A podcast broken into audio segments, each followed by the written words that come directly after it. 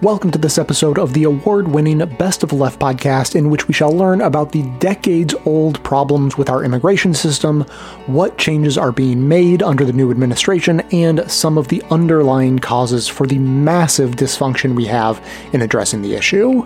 Clips today are from The Mehdi Hasan Show, The Mother Jones Podcast, Only in America, Democracy Now!, This Is Hell, Intercepted, and Future Hindsight.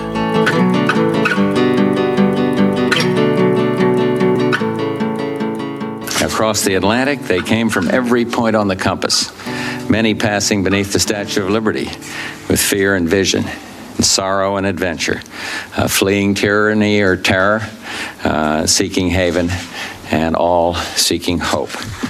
That was President George H.W. Bush in November of 1990, the last time a major revamp of the immigration system passed in the United States. That bill he signed expanded limits on legal immigration and created the diversity lottery program, the one Donald Trump froze last year. And it was bipartisan. The bill passed both the House and the Senate with big majorities. But in the over 30 years since, no such luck. Attempts at bipartisan immigration reform have failed time and again under both Democratic and Republican presidents. Congress tried for bipartisan bills in 2001, 2006, 2007, and again in 2013. As the New York Times reports, those all centered on a trade-off, amped up border security and immigration law enforcement in exchange for a path to citizenship. And all of them failed despite bipartisan efforts and despite support from the presidents at the time. And now, the new president, Joe Biden, is taking his shot at it. Democrats formally introducing his immigration reform bill today. It includes an eight year path to citizenship for 11 million undocumented immigrants, a faster track for dreamers to get green cards, increases in diversity visas from the current 55,000 to 80,000, and some humanity injected into the whole way in which the government discusses migrants. No more offensive talk of aliens. They're simply non-citizens. And while the details and text of the bill came solely from Democrats, Biden has expressed hope for bipartisan support for his immigration bill. It's going to be an uphill battle, though, with Republicans already throwing cold water on his proposals. Last month, on Tuesday, though, sorry, they were casting doubt last month. And on Tuesday, the president suggested he's willing to take a piecemeal approach to immigration reform. I would, if you had a refugee bill by itself, I'm not suggesting that, but I would, there's things that I would deal by itself, but not at the expense of saying I'm never going to do the other. In a virtual press conference introducing the bill, New Jersey Senator Bob Menendez today did not close the door to that approach, but made it clear why he thinks immigration reform has failed for the last three decades. The reason we have not gotten immigration reform over the finish line is not because of a lack of will, because time and time again, we have compromised too much and capitulated too quickly to fringe voices who have refused to accept the humanity and contributions of immigrants to our country and dismiss everything, no matter how uh, significant it is in terms of the national security, as amnesty.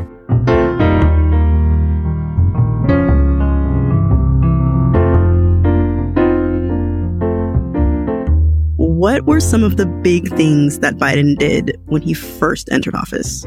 It's been nonstop since Biden entered the White House, and he immediately started signing executive order after executive order and policy memos, all related to immigration, to sort of start undoing the really tight knot that was left by Trump. Yeah, so it's hard to know where to start. You know, on there's been so many things. I mean, just right from the start, uh, Jamil, you know, he signs an executive order ending the Muslim ban. Um, soon there's a order stopping border wall construction that halts immediately. And then you see other things like the creation of a family separation task force that's looking into how to reunite families in cases where parents were deported without their kids.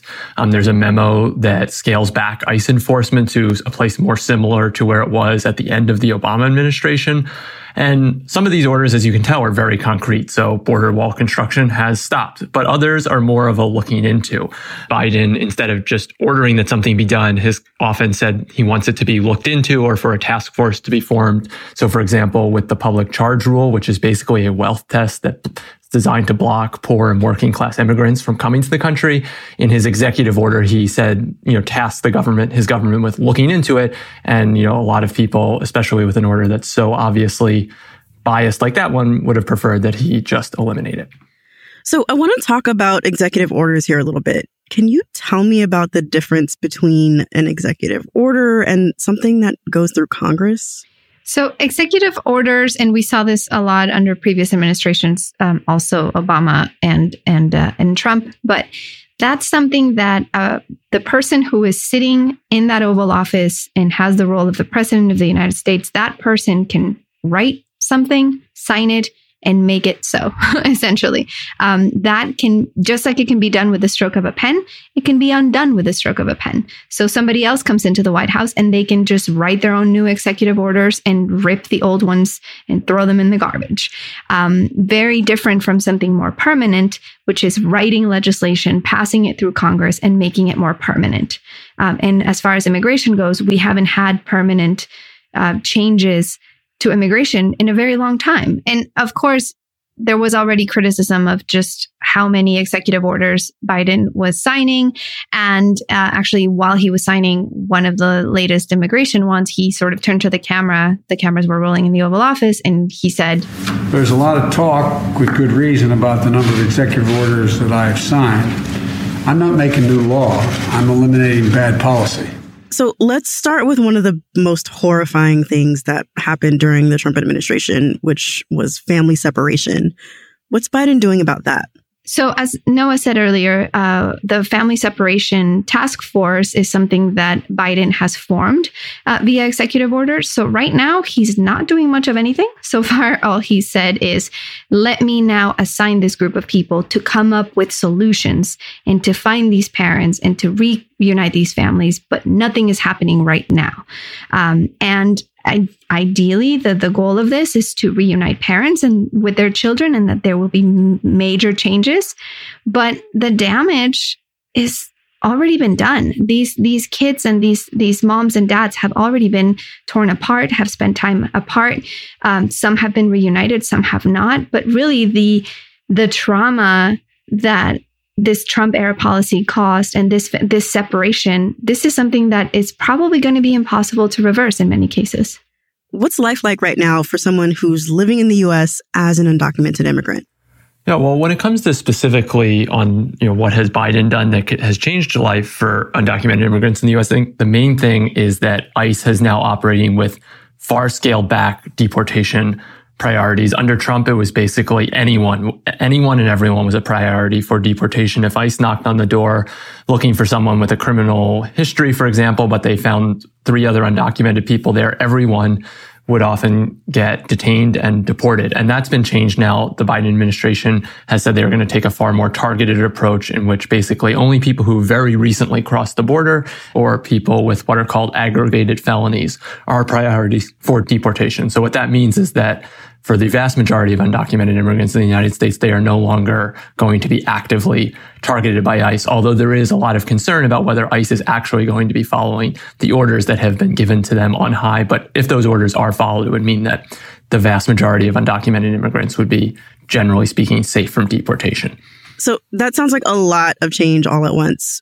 Did people get what they wanted in those changes? And I'm talking specifically here about immigration advocates it's been a mix on, you know, on the one hand, if you look at the first couple weeks and first month of the Biden presidency, he has certainly done far more than President Obama did in his first month in office. But there are a lot of things that people were hoping that he would go further on. For example, um, at the border, there is still a CDC order in place that basically says that everyone, almost everyone who crosses the border is immediately expelled without even having the right or ability to request asylum or go before an immigration judge. And then on the um, visa side of things, there are two bans that are still in place that Trump put in last year during the pandemic that basically block most forms of legal immigration to the country. So there are three of Trump's harshest anti-immigrant policies are still on the books and they may all be lifted soon, but we don't know when that's going to happen. The Biden administration hasn't going to set, hasn't said, and it's something that advocates are very frustrated about. Part of what some of the folks that I've talked to in the immigrant rights movement are happy about is that there is a very clear message that the administration is sending from the start that this is a priority. Uh, while they may not be happy with how much time things are going to take or or or what exactly Biden is doing, he's made it a priority. He's he's made immigration a priority. And not just that, but it's really sort of in the in the words that are being used. I I know one of the executive orders that he signed, I highlighted one of the sentences in there that said, securing our borders does not require us to ignore the humanity of those who seek to cross them. The opposite is true, which is definitely not the kind of language that we've seen in any sort of executive order or DHS memo for many, many years. And then speaking of sort of the messaging and, and the, and the words and how they matter, Biden has also now directed DHS to stop using the word alien or illegal alien. And that really matters to a lot of people. Um, I spoke with Reyna Montoya, who is a DACA recipient. She's in Arizona and she works with a lot, she does a lot of work with the immigrant communities. And this is what she said. All these years of, of community organizing from directly impacted people, I think are a testament of what we saw in the language and the sophistication of the Biden plan from having to redefine um, how they addressed us, right? It is within the law that they call us aliens, and being able to reframe that to like non um, non citizens, it's a huge step uh, that many people would think is like, oh, that's just language, but words matter. And I remember being being in high school and having to read that very awful rhetoric. It, it gets under your skin, and it's like, I'm not an alien, and I'm a human being.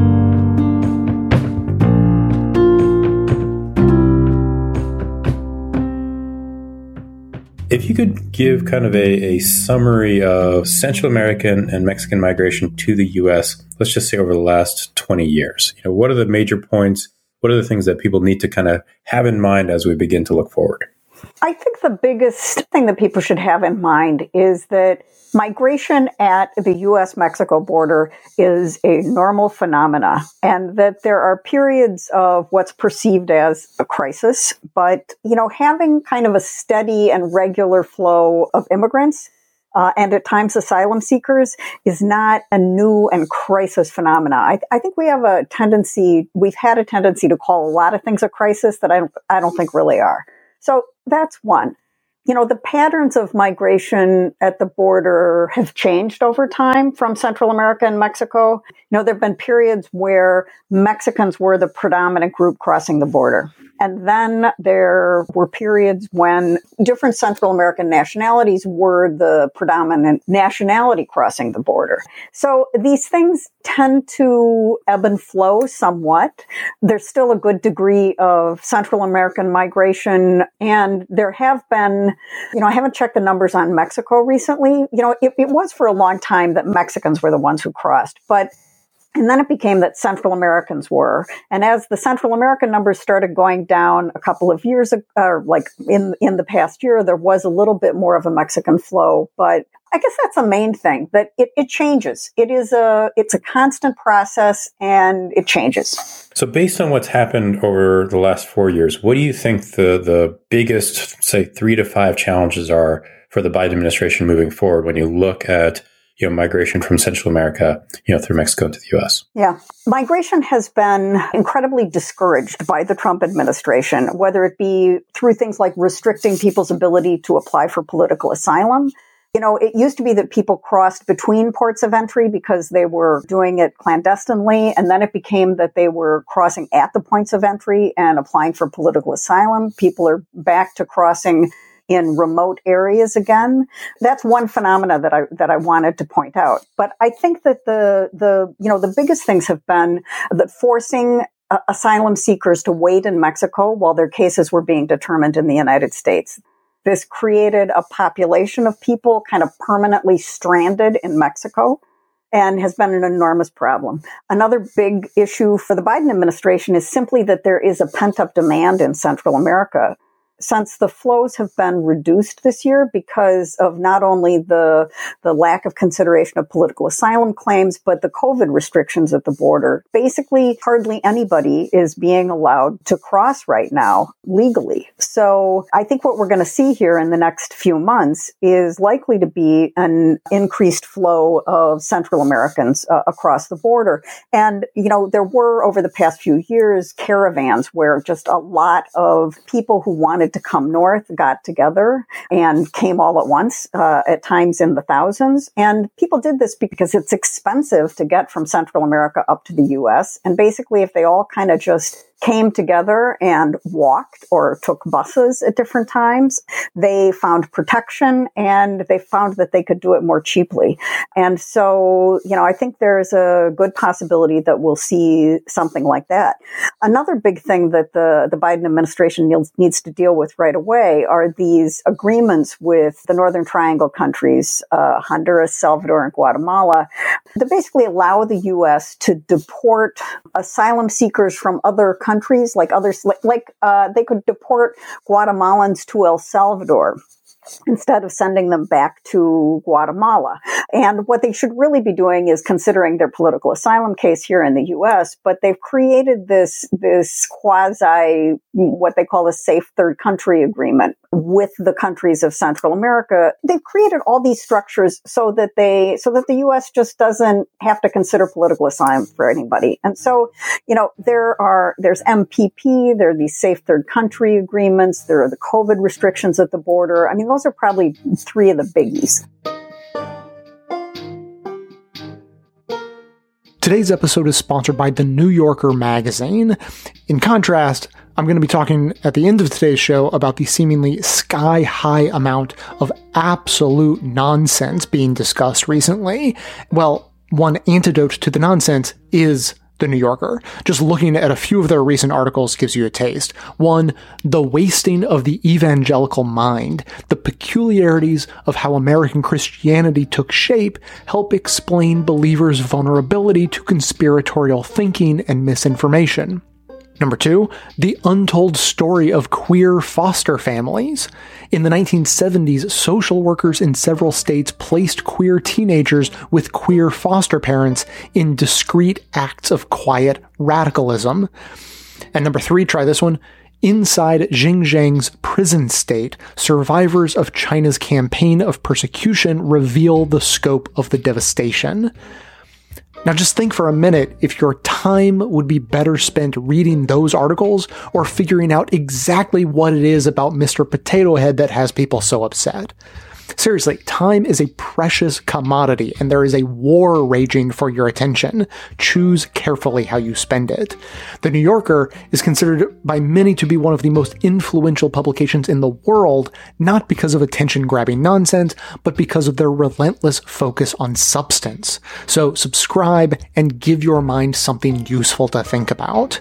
A subscription includes home delivery of the print edition each week and unlimited access to the New Yorker website. And for a limited time, you can get 12 weeks of the New Yorker for just $6. That's a savings of 50%. Plus, listeners of my show will receive an exclusive tote bag for free. So go to newyorker.com slash best. That's N-E-W-Y-O-R-K-E-R dot com slash best to get 12 weeks of the New Yorker for just $6 and a free tote bag.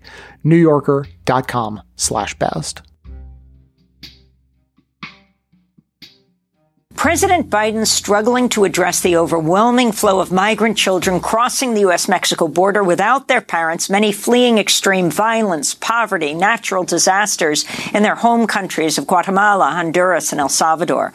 Documents obtained by several news outlets show more than 3,500 children were detained at the border in just the first nine days of March. On Monday, CBS News reported some 3,000 children are still detained in crowded cells at Border Patrol stations. Many are being held longer than the legal limit of 72 hours as the government waits for beds to become available in shelters run by the Office of Refugee Resettlement, ORR, and Department of Health and Human Services. The Washington Post reports the shelters receive more than 450 new migrant children per day on average in the first week of March. Most are between the ages of 13 and 17.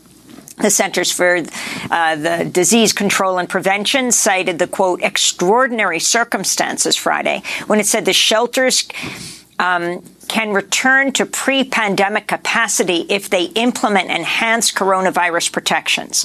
Biden's top advisor on U.S.-Mexico border policy, Roberta Jacobson, said Wednesday the administration's trying to balance a humane response to the children with the message that they should stop crossing. I think all of us at every stage of this process are doing everything we can to make sure that children are well cared for and moved into facilities that are appropriate for them. But I want to make a point again that it's really important that people not make the dangerous journey in the first place. During Jacobson's press briefing, she broke into Spanish several times to say the borders closed and announced the revival of an Obama era policy that allows Central America American children to apply for admission to the United States from their home country.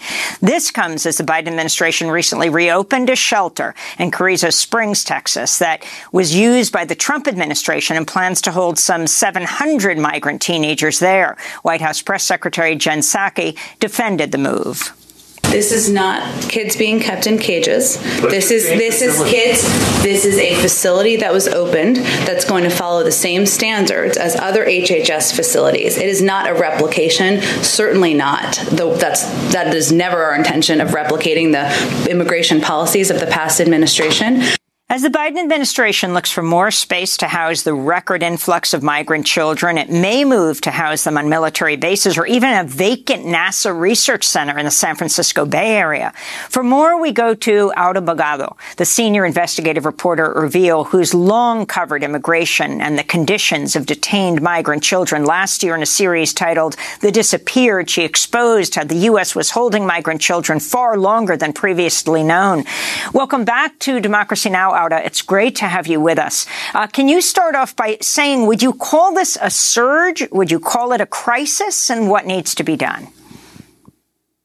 There is an increase of uh, young, mostly Central American migrants uh, at the southern border. We can use different words. We can call it a crisis. We can call it a surge, which is a term that's usually more associated with the natural water phenomena.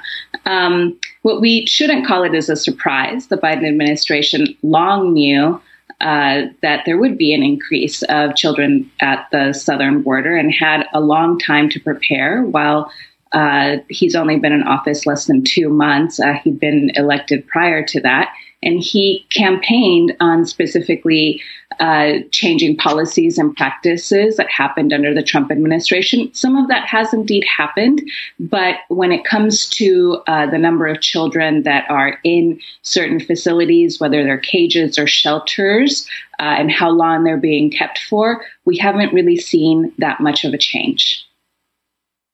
And Aura, explain what you think needs to happen. What should the Biden administration be doing now so that there aren't so many uh, children in detention? Well, as a reporter, I would like for the Biden administration to be transparent. Something again that I think the uh, the uh, the Biden administration, when he was a campaign, was both implicit and, and tacit about uh, in his promises. I was on a call with several reporters yesterday with uh, the current commissioner of the CBP, Troy Miller, and he would not tell us the number of children that are in these cells at the border. They're usually called hieleras. They're really uh, cold cells. That's how kids and, and adults describe them. And he wouldn't tell us the number. He said that he couldn't share because it was law enforcement sensitive. He was pressed on this, and uh, he told us that it was that many multiple agencies were involved. Uh, again, that doesn't explain why he couldn't tell us the number of children that were there. Um, as you mentioned, several reporters have gotten their hands on um, internal numbers, and so it seems to be about 3,200 children are in these cells. Um, I can't imagine the reason why this would be law enforcement sensitive. Um, and I, as a reporter, can think of the reasons why people want to know.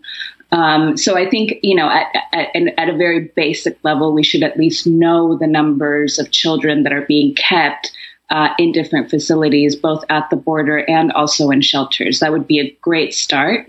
Uh, I would love to see the Biden administration just give us, you know, some really, really basic transparency. And Aura, can you explain how the pandemic has been impacting uh, the ways in which uh, unaccompanied minor children are being held? What's, uh, I mean, is it taking longer to release them as a result of the pandemic? And explain what article, what Title 42 is, and how the Trump administration made the CDC invoke this uh, title. Yeah, so Title 42 is a public health uh, title that um, uh, it's it's a practice that keeps um, uh, the public health. Uh, it centers the public health of the current U.S. population, and so the idea is that you don't want people coming from the outside that might bring uh, something like COVID into the United States as it is, we know that COVID is already in the United States. Um, and so that was under the prior administration that the CDC um, felt the need to, you know, close the border for that reason. Um, that's still in place. That's not to say that no one has entered the border, uh, even during when Trump was still in office, but certainly uh, now that, that Biden is, is in office. Uh, but people are still being barred from entering um, on the premise that there is a, a, public health concern, and there absolutely is. There absolutely is a, a public health concern. People are are still unfortunately dying from um, what is now a preventable disease because we do have a, a vaccine, um, and so people are still being barred. And yes, sometimes things do take longer. You do want to make sure that um, th- that no one is is uh, you know in the type of situation in which they may possibly be uh, spreading the disease. Um, but again, there are ways to prevent this. There are ways to, uh, I think in the last year, we've had a lot of time to figure out how to socially distance. Um, and uh, it may it, that may be something that that is taking longer uh, in order to, to process children through. Um, but it doesn't really go to the heart of the question, which I think uh, for a lot of people there is concern of the sheer number of children that are being kept um, at the border uh, in these border patrol facilities and and also in shelters.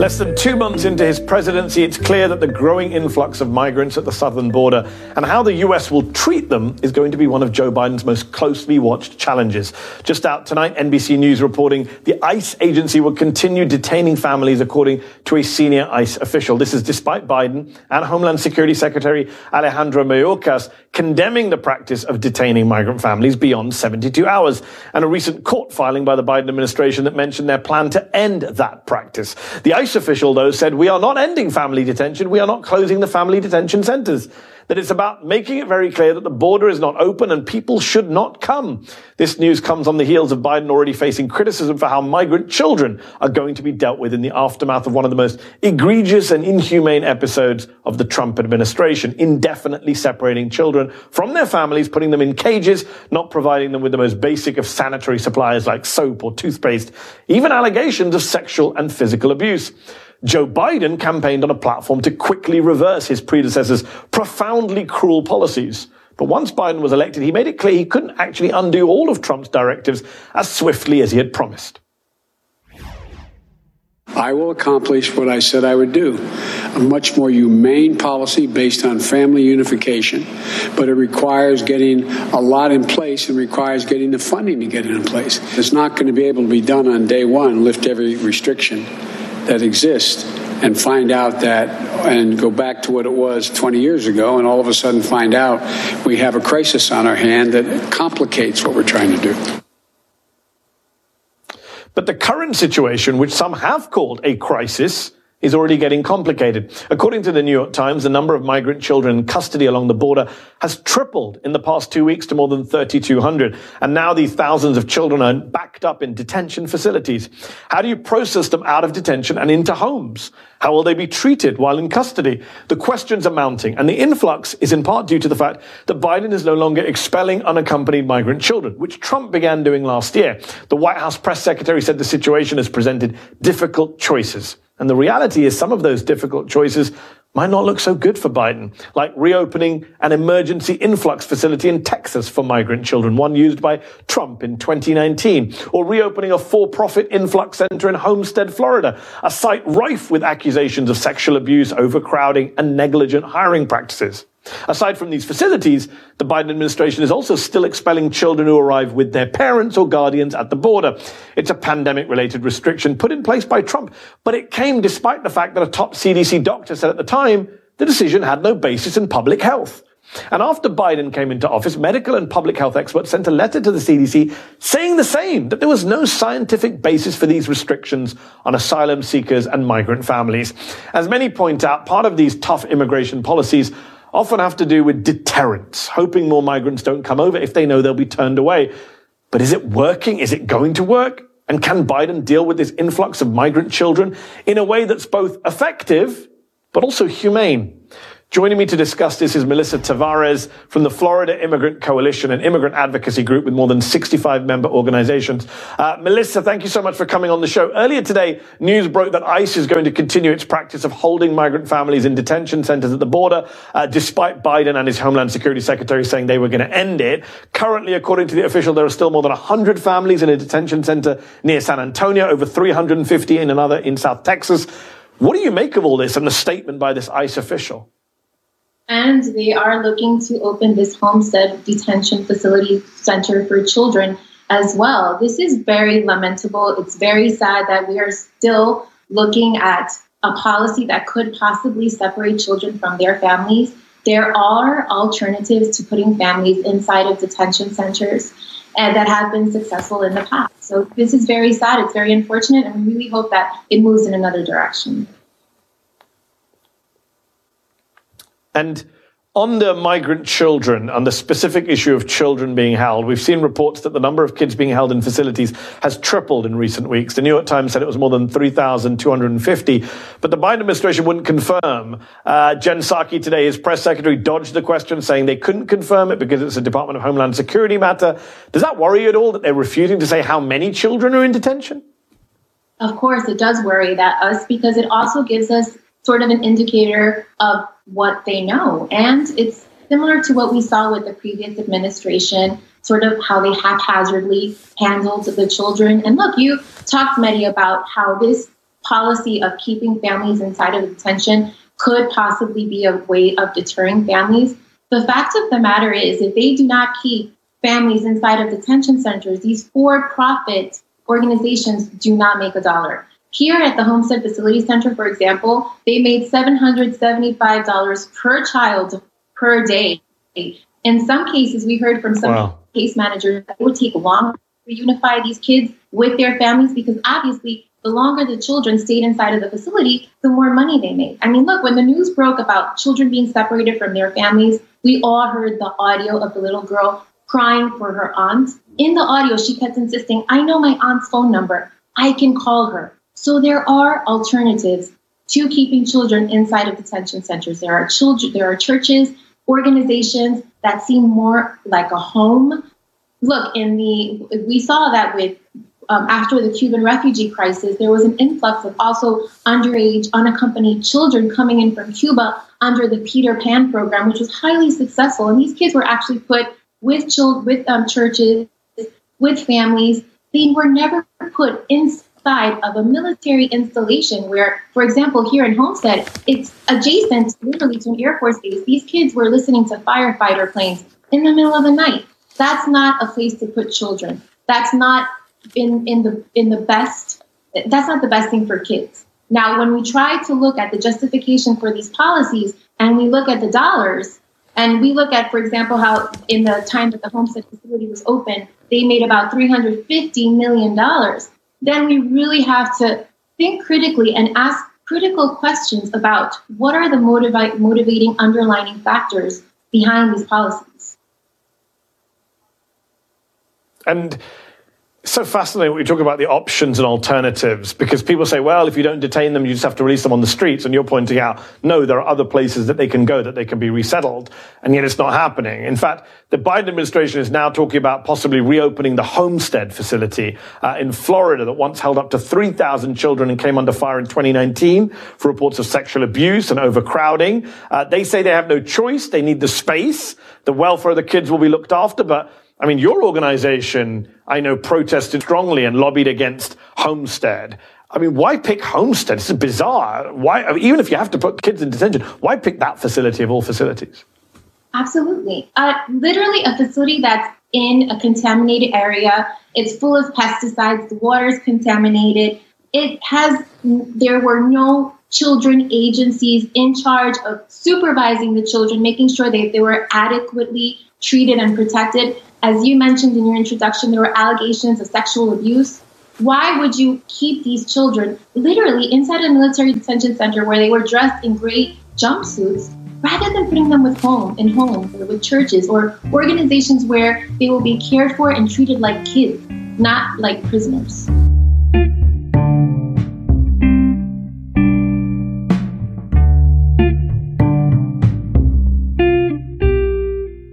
You've reached the activism portion of today's show. Now that you're informed and angry, here's what you can do about it. Today's activism shut down detention centers. First 10 to communities, not cages.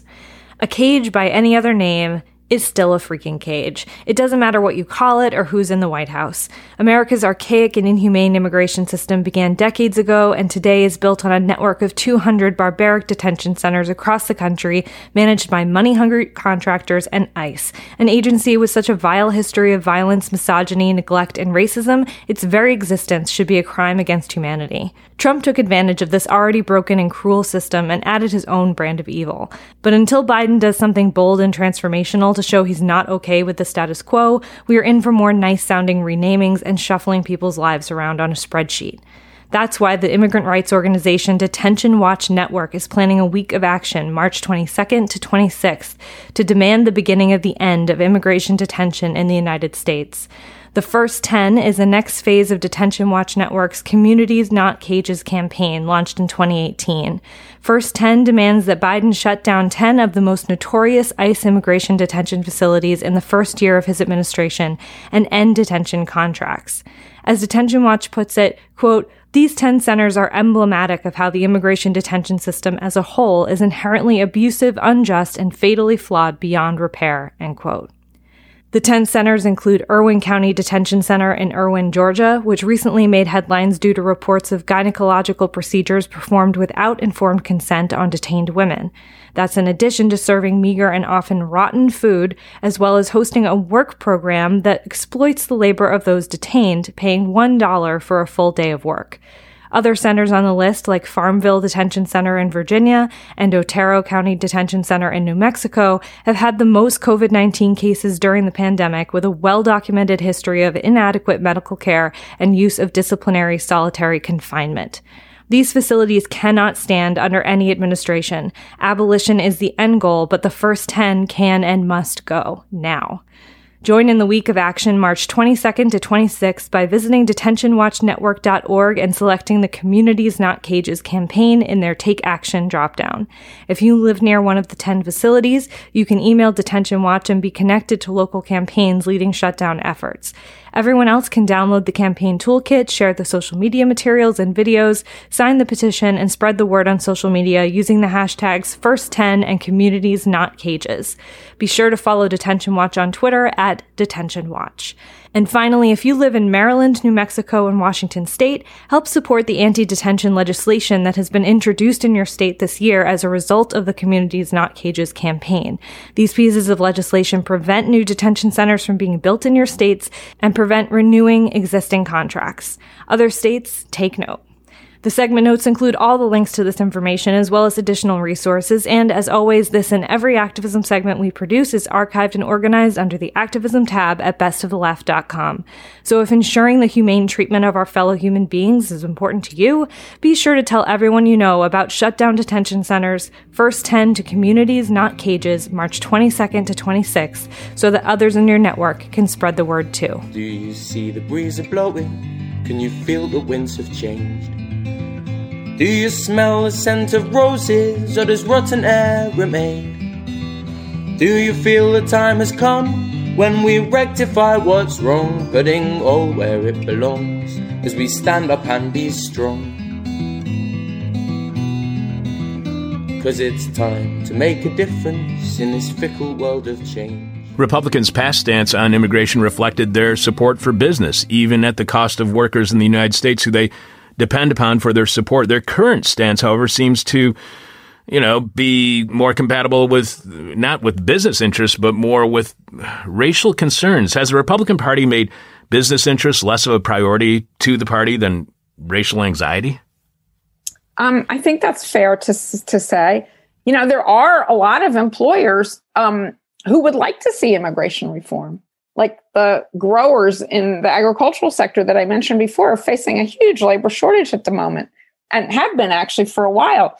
And they don't particularly like the idea that they can only find people who don't have legal status to, to work for them, which is a big chunk of the current agricultural workforce. They would love to see immigration reform. They're very quiet about it. But groups like that were part of the Republican coalition not very long ago. Um, and it's not just those industries. I mean, employers like immigrants generally. They would like to have a system that welcomed more immigrants on a legal basis into this country. Um, and you know, back in the days of um, in the early part of this century, when um, the first George Bush was running the show, he actually tried to get immigration reform. He failed, but had a coalition of that included employers and business interests. Um, so the Republican Party used to have a kind of business wing that was interested in immigration reform. And that's when it seemed possible that it might actually take place. We haven't really had any major changes in immigration law since 1986.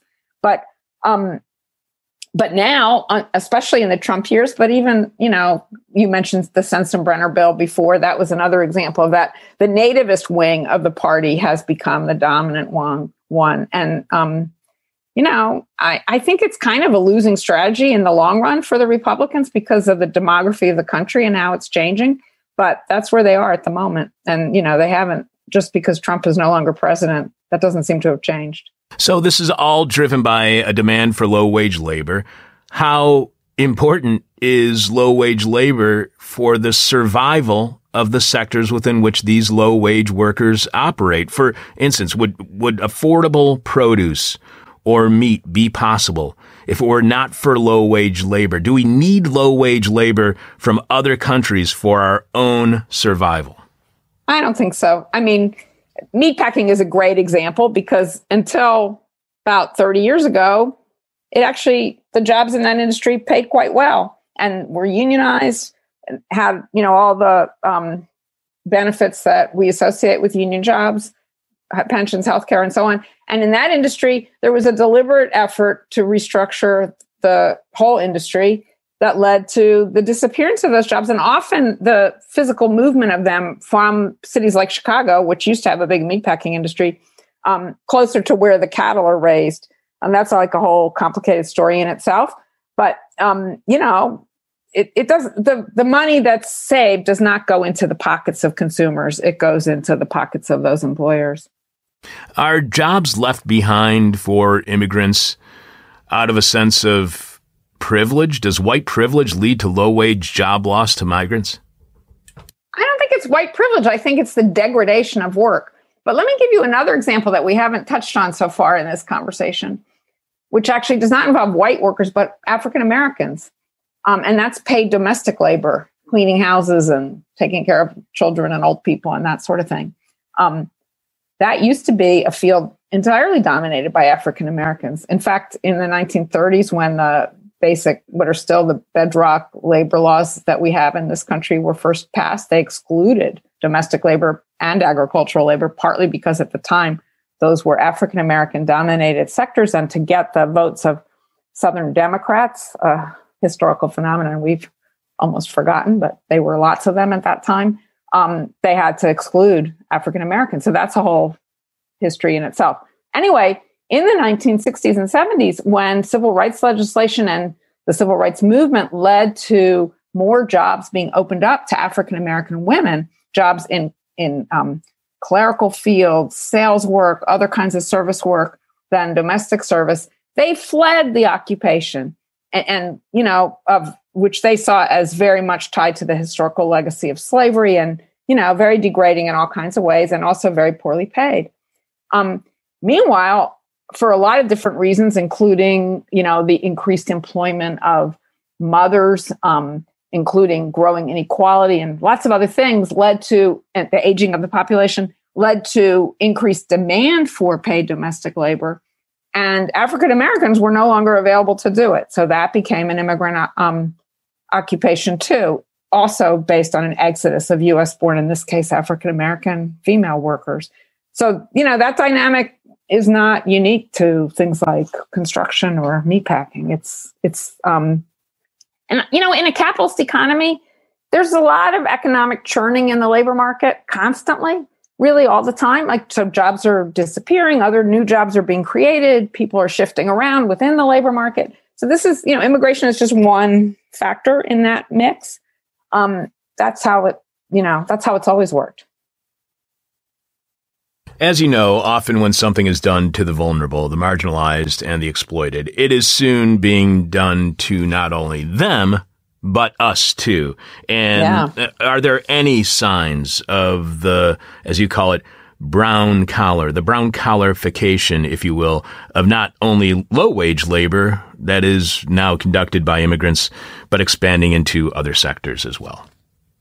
Well, I don't know that brown collar work per se is expanding into other sectors, but some of the labor practices that employers have, um, you know, institutionalized in low wage industries that affect immigrants especially are um, becoming more widespread. So the, the reason I call the book Immigrant Labor and the New Precariat, that's a buzzword in my field, the precariat. It just means um, people whose employment is extremely insecure and often poorly compensated you know that's become a much more widespread phenomenon even going up to the college educated part of the workforce who often have no idea if their job is going to be there the following month or the following year or even the following day.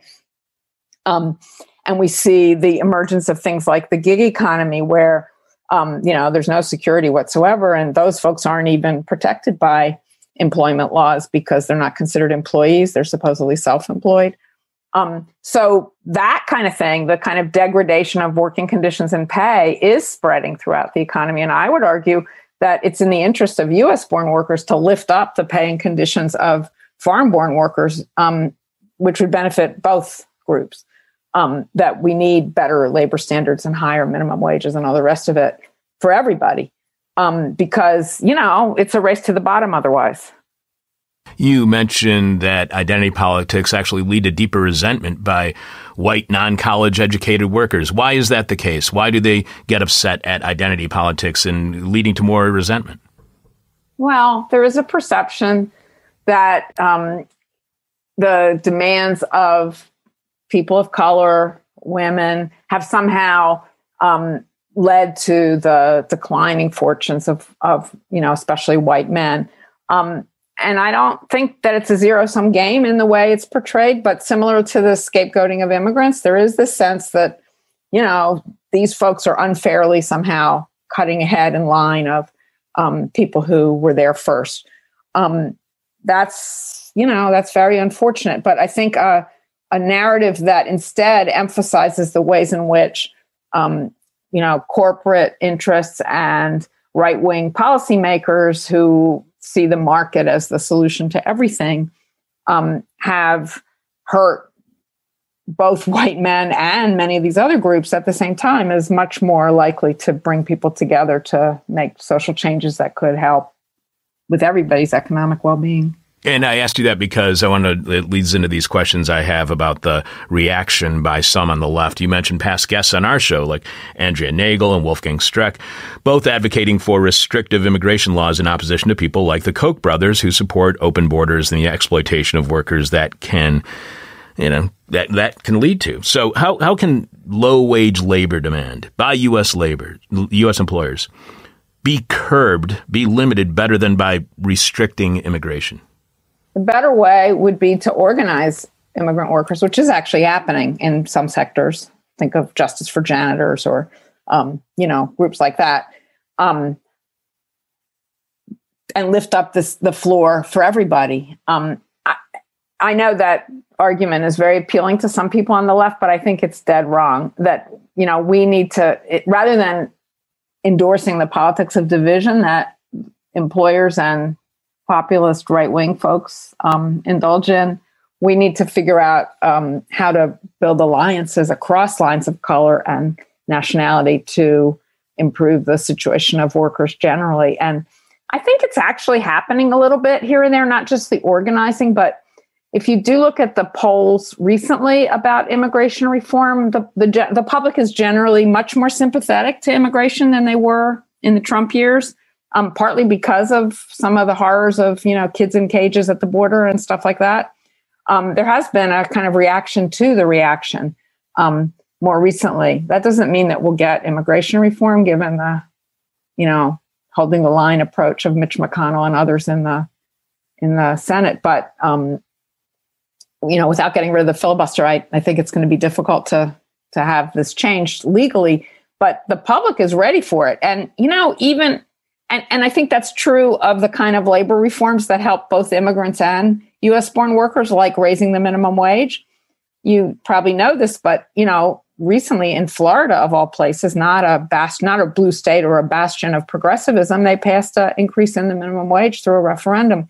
So even in places like that, the general public recognizes the explosive growth of inequality and the damage it's done, and you know the need to um, improve the, the economics at the bottom in a way that would affect people regardless of where they're from or what color they are.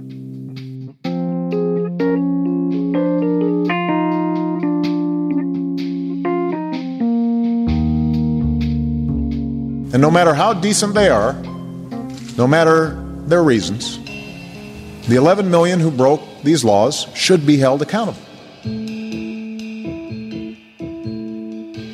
Barack Obama really furthered what Clinton put into place and also escalated it beyond that. Today, President Obama signed a bill upping funding for border security by $600 million. The money will go for 1,000 new Border Patrol agents, plus 250 agents for ICE, the Immigration and Customs Enforcement Agency, and 250 officers with U.S. Customs and Border Protection, the agency that polices against terror and other threats. Obama spent billions of dollars securing the border, just as Clinton did in 94 after NAFTA. And under Barack Obama, the budgets of border and immigration enforcement actually began to outpace the budgets of all other federal law enforcement agencies combined.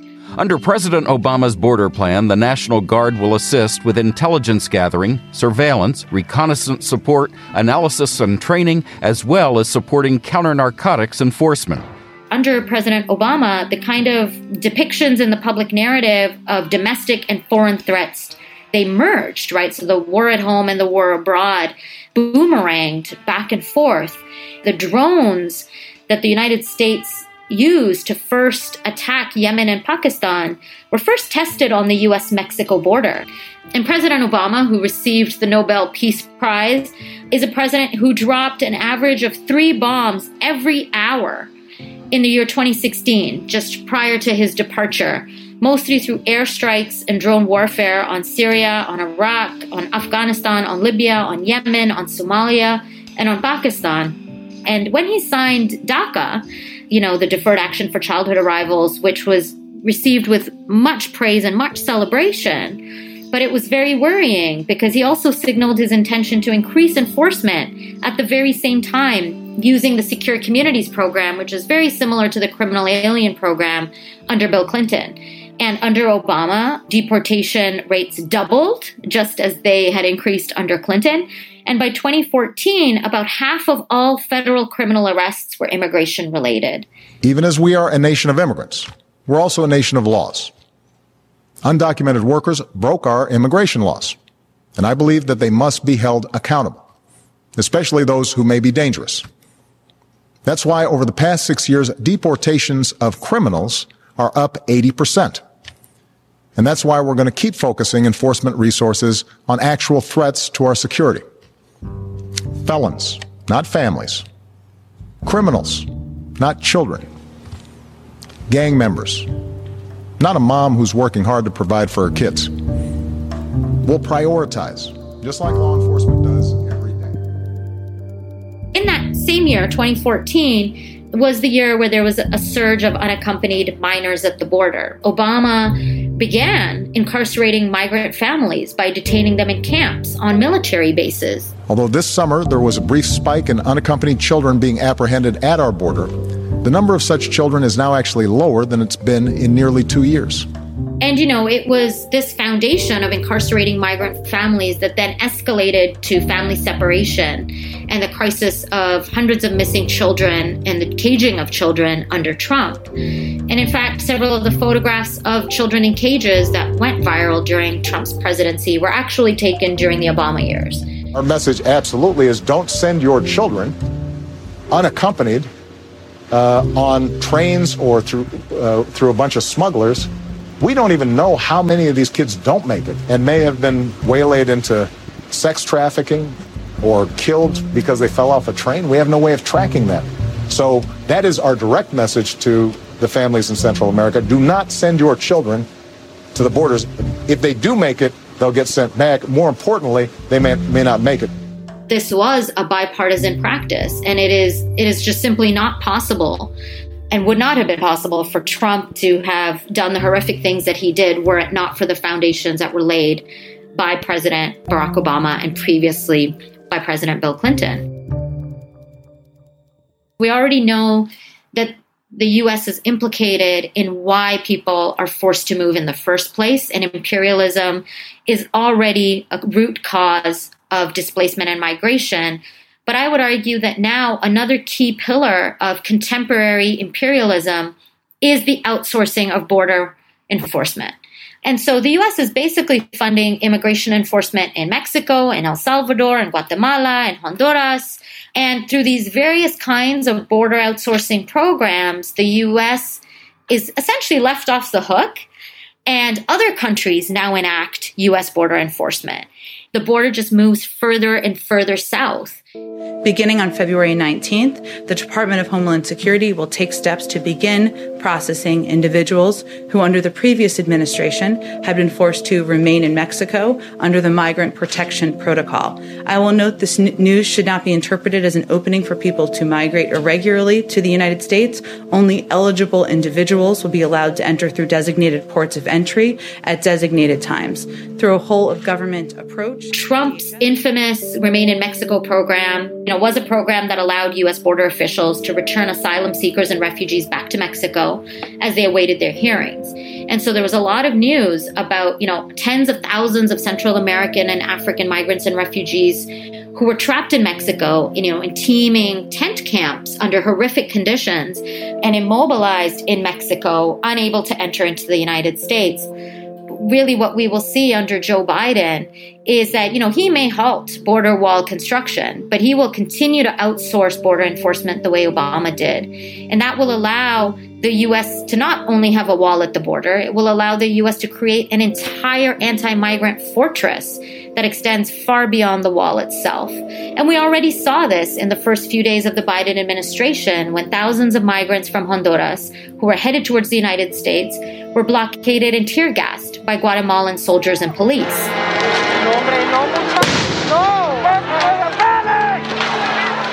The new frontier of U.S. border militarization is not Trump's wall. it's not that symbolic wall on the border. It is this far more dangerous, far more invisible, far more threatening, and far more repressive form of immigration enforcement. Now is not the time to come, and the vast majority of people uh, will be turned away. Asylum processes at the border will not occur immediately, it will take time to implement.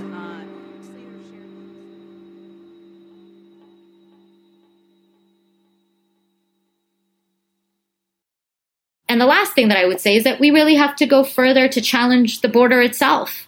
You know, some of those early processes of border formation were very much about containment, whether that was the imperial annexation of over 500,000 square miles of Mexican territory, whether that was capturing indigenous lands and indigenous nations and forcibly forcing them into the US settler state, or punishing free black movement through the Fugitive Slave Act. All of these acts uh, and processes were central to U.S. border formation. And I think in the contemporary era, we often think of you know indigenous elimination, anti-black enslavement, imperialism, and migrant exclusion as linked but separated processes, right? Like often our social movements don't make these links. We see ourselves in solidarity with those struggles, but we don't always see these deep historic ways in which these processes required each other to make the US the settler colonial imperial empire that it is. Right? So the border was not just a line on a map, it is a constantly produced racial regime, it's a constantly produced labor regime, and it's a carceral regime. It's a form of enacting immobilization and control. And that's why I think that, you know, an internationalist and interconnected abolitionist vision of freedom requires a world without police, requires a world without prisons, requires a world without private property, requires a world without militaries, and requires a world without borders.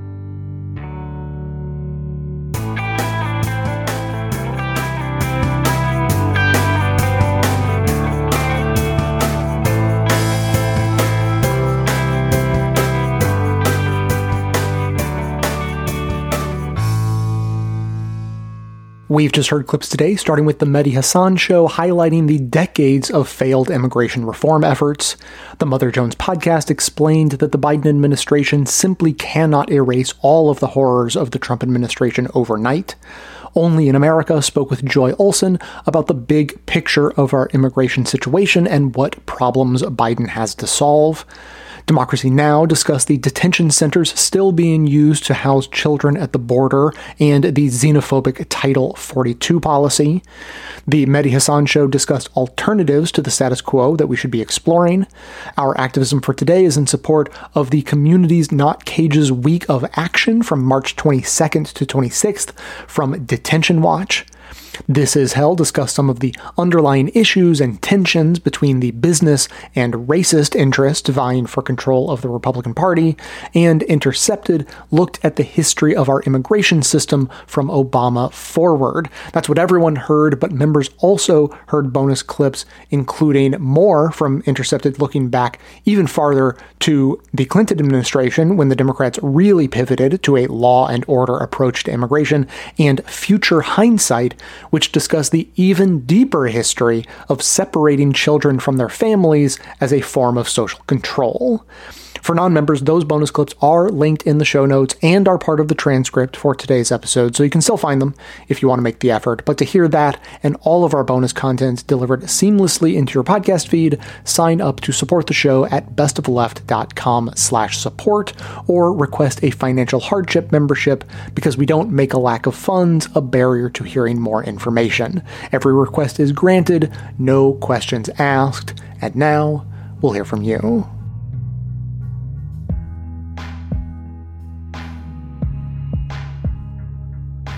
Hello, best of the left. Dave from Wolfie, Washington. I just listened to the uh, foreign policy episode uh, about the Biden administration and your ending commentary focusing on this kind of oh classically disjointed Joe Biden interview. And I just feel I feel I sort of feel bad.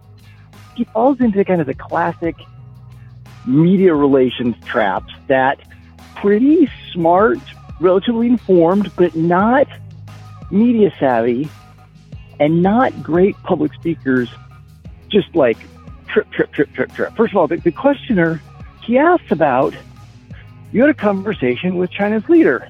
How did that go? Right? He, he framed it as the conversation. And so Biden, in an attempt not to be that kind of politician that doesn't answer the question that you get asked, right? He's overly literal about it and talks literally about the conversation he had, not about what the interviewer wanted to know about or what was important or what he should have been on message for. he starts rambling about the conversation. And he goes into this like he knows it's complicated, he knows it's nuanced, and he wants to share with everyone how nuanced it is. There's reasons that people do stuff. I can't just say, no, it's bad and tomorrow. No, it's like it's this whole thing and but oh, it was it was painful to listen to, and you could tell there were so many ideas popping into his head that he wanted to share about China's history and about his relationship with the leader, and and they kept like crowding into his mouth, and he's stumbling over himself, you know, trying to say everything he thinks he wants to say.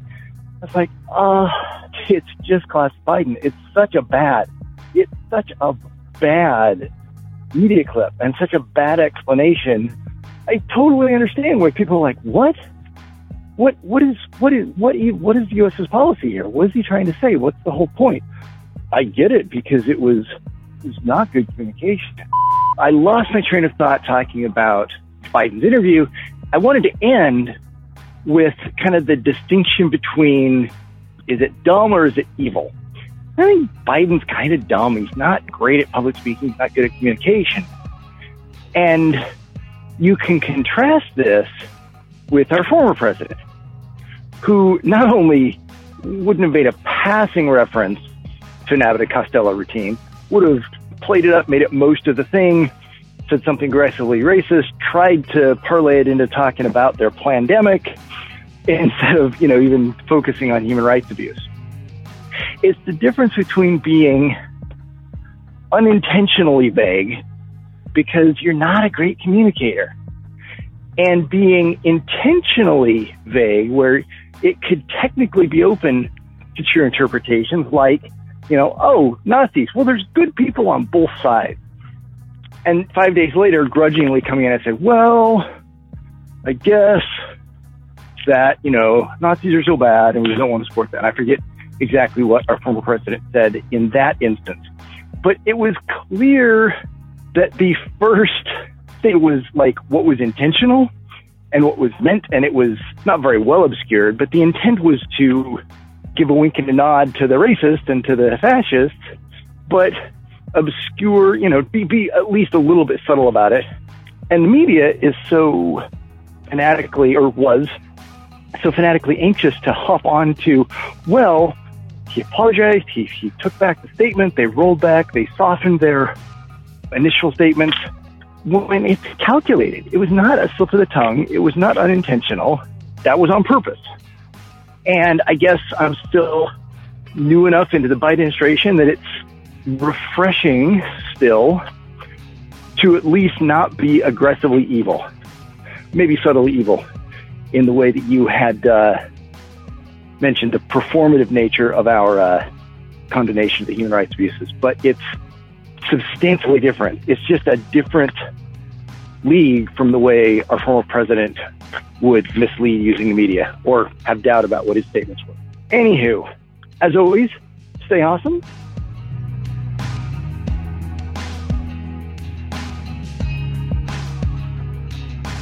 Thanks to all those who called into the voicemail line or wrote in their messages to be played as voiced mails. If you'd like to leave a comment or question of your own to be played on the show, you can record a message at 202 999 3991 or write me a message to j at bestofleft.com. Now, somewhat in response to Dave's comments that we just heard, I will tell you about the thoughts I've been having this past week. As, as I've been watching the news tickers go by, and all of the profound levels of nonsense being discussed, the question popped to mind is this the normal that we were really hoping to get back to? Just the pettiest of nonsense on one side, like defending the right for kids' books and cartoons to be racist and sexually aggressive, while on the other side, we're just excited about not being aggressively evil anymore. On the whole, I would say that yes, this is probably the normal we should have been hoping for. And if your expectations were appropriately low, then we may very well be meeting your low expectations as, as we are more or less meeting mine, you know, boring inadequacy punctuated by absolute obnoxiousness is still better than fascism. That is for sure. But I feel like I'm sort of having trouble readjusting. It's a, it's a bit like a soldier coming home from war who struggles to adjust back to the normal, relatively inconsequential bullshit of everyday life. On one hand, it's nice to be back in some degree of normalcy where your internal terror alert chart can be turned down to yellow or so, but it also really heightens the absurdity of the nonsense that we are pushed to pay attention to. Because on one hand, we have a political party and propaganda machine dedicated to focusing on the only thing they have left, which is the culture wars. And on the other, we have the rest of the media which knows that nonsense is actually pretty good at capturing attention, which they can turn into dollars. So again, it's better than fascism, but it's taking a different kind of mental toll, I think, to wade through the nonsense on any given day. Like, we actually had to take a week off from a planned bonus show recording session because of this phenomenon. We knew that there must be some real stories out there to discuss, but we had been so mentally buried by the bullshit that we couldn't muster the energy to pull out the diamonds of substance from the dunghill of media that we'd been following. At least right up to the point of the Atlanta shootings, but our recording window had already closed by the time we could wrap our minds around that one. So, I don't know. What is the point of all this? I guess it's uh, that we're the real victims of the Trump administration. No, no, no. That, sorry, that doesn't sound right. Um, okay, how about, how about this? We were talking behind the scenes here uh, the other day about how we want to cover topics like Biden's immigration and the COVID relief package that just passed. And we want to talk about the need to take some time to celebrate victories, even small ones. Because the right is always going to give us something to be annoyed about. And progressives are particularly adept at finding the flaws and focusing on them in an attempt to fix them. But what we need for our mental health is some focus on positivity every once in a while. So we're going to try to do a bit of that, not to be mistaken for cheerleading Democrats or Biden, and certainly not losing sight of the problems that need to be solved. But when we can, we'll try to include some focus on progress, even if it's minor and imperfect, because as any political organizer worth their salt will tell you, it is the small victories along the way that help keep up the energy for the big fights that can lead to big victories. So that's the plan. I hope that's okay. Keep the comments coming in, as always, at 202 999 3991 or by emailing me to j at bestoftheleft.com. That is going to be it for today. Thanks to everyone for listening. Thanks to Dion Clark and Aaron Clayton for their research work for the show. Thanks to the monosyllabic transcriptionist trio, Ben, Dan, and Ken for their volunteer work helping put our transcripts together. Thanks to Amanda Hoffman for all of her work on our social media outlets, activism segments, and so on and so on. And thanks to all those who support the show by becoming a member or purchasing gift memberships at bestoftheleft.com slash support, as that is absolutely how the program survives. And of course, everyone can support the show and earn rewards, including our super secret Best of Left artwork for your electronic devices by telling everyone you know about the show using our referomatic system at bestofleft.com slash refer. For details on the show itself, including links to all of the sources and music used in this and every episode, all that information can always be found in the show notes on the blog and likely right on the device you're using to listen. So, coming to you from far outside the conventional wisdom of Washington, D.C., my name is Jay, and this has been the Best of the Left podcast, coming to you twice weekly, thanks entirely to the members and donors to the show from bestoftheleft.com.